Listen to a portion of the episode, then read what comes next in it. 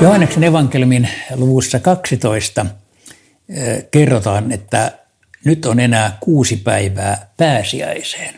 Toisin sanoen Jeesuksen kärsimyshistorian viikko, vaikka he eivät tuolloin sitä vielä tienneet, on tästä alkamassa. Jeesus on Betaniassa Martan ja Marian ja Lasaruksen kodissa. Siellä hän asuu varmaankin koko tämän viimeisen viikon. Sieltä hän käy päivittäin temppelissä opettamassa ja, ja muutakin tekemässä, niin kuin me olemme aikaisemmin nähneet. Mutta tässä on 12. luvun alussa tällainen episodi, jossa tulee Maria pullo täynnä kallista nardusöljyä, voitelee Jeesuksen jalat kuivaan hiuksillaan.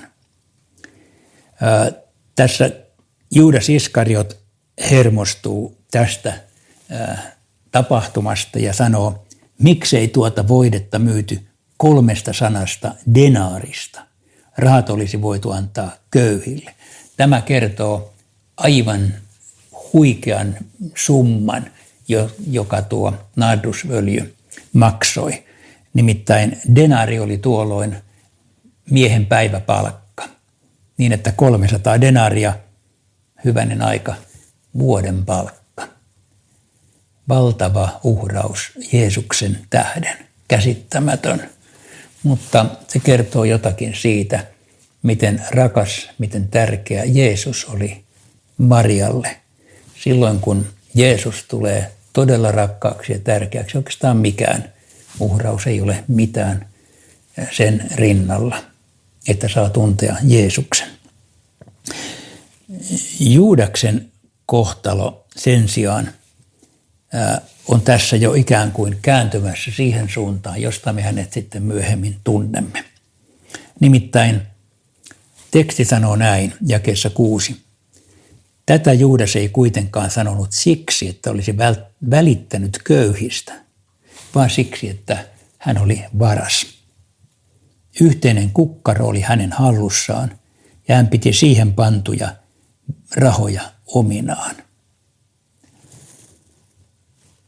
Tästä jotkin voisi ajatella, että on alkanut ikään kuin Juudaksen tie kohti sitä dramaattista käännettä, joka evankeliumien lopussa vielä luetaan.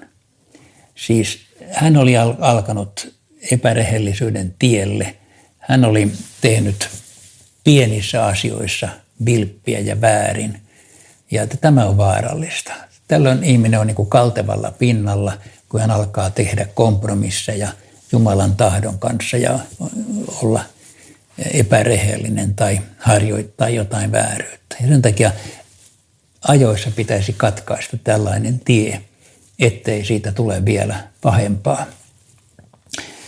Tämä voitelukertomus on kerrottu myöskin Matteuksen ja Markuksen evankeliumissa.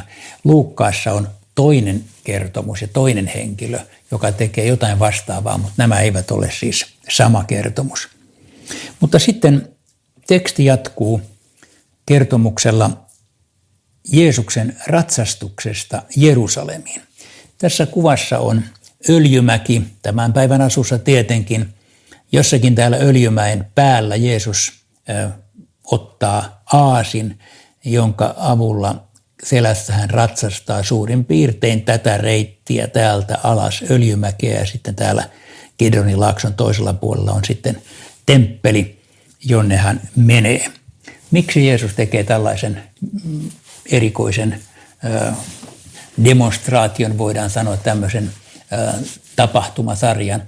Hän varmaan aivan hyvin tiesi, että Sakarian kirjan yhdeksännessä luvussa on tästä kerrottu. Siellä on sanottu Messiaasta, joka ratsastaa aasilla, joka, joka tulee aasilla ratsastaen Jumalan temppeliin.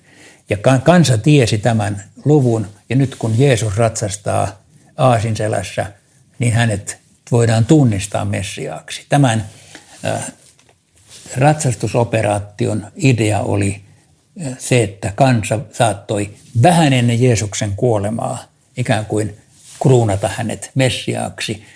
Tulee kaikille tietoiseksi, tämä Jeesus on se Messias, josta Sakarian kirja jo ennustaa ja läpi vanhan testamentin tietenkin.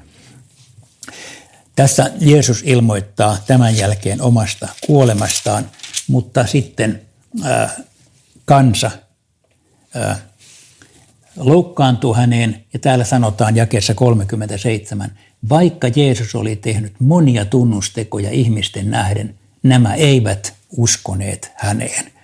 Niin että tunnusteotkaan eivät saa ihmisiä uskomaan. Joskus ihmiset sanovat, että jos Jeesus tekisi tänään samanlaisia tekoja, niin uskoisimme. Tuskinpa vain, sitä paitsi hän kyllä tekeekin. Mutta usko syntyy siitä, että Jumalan sana koskettaa omaa tuntoa ja ihminen avaa sydämensä Jeesukselle. Siitä syntyy usko, joka pelastaa.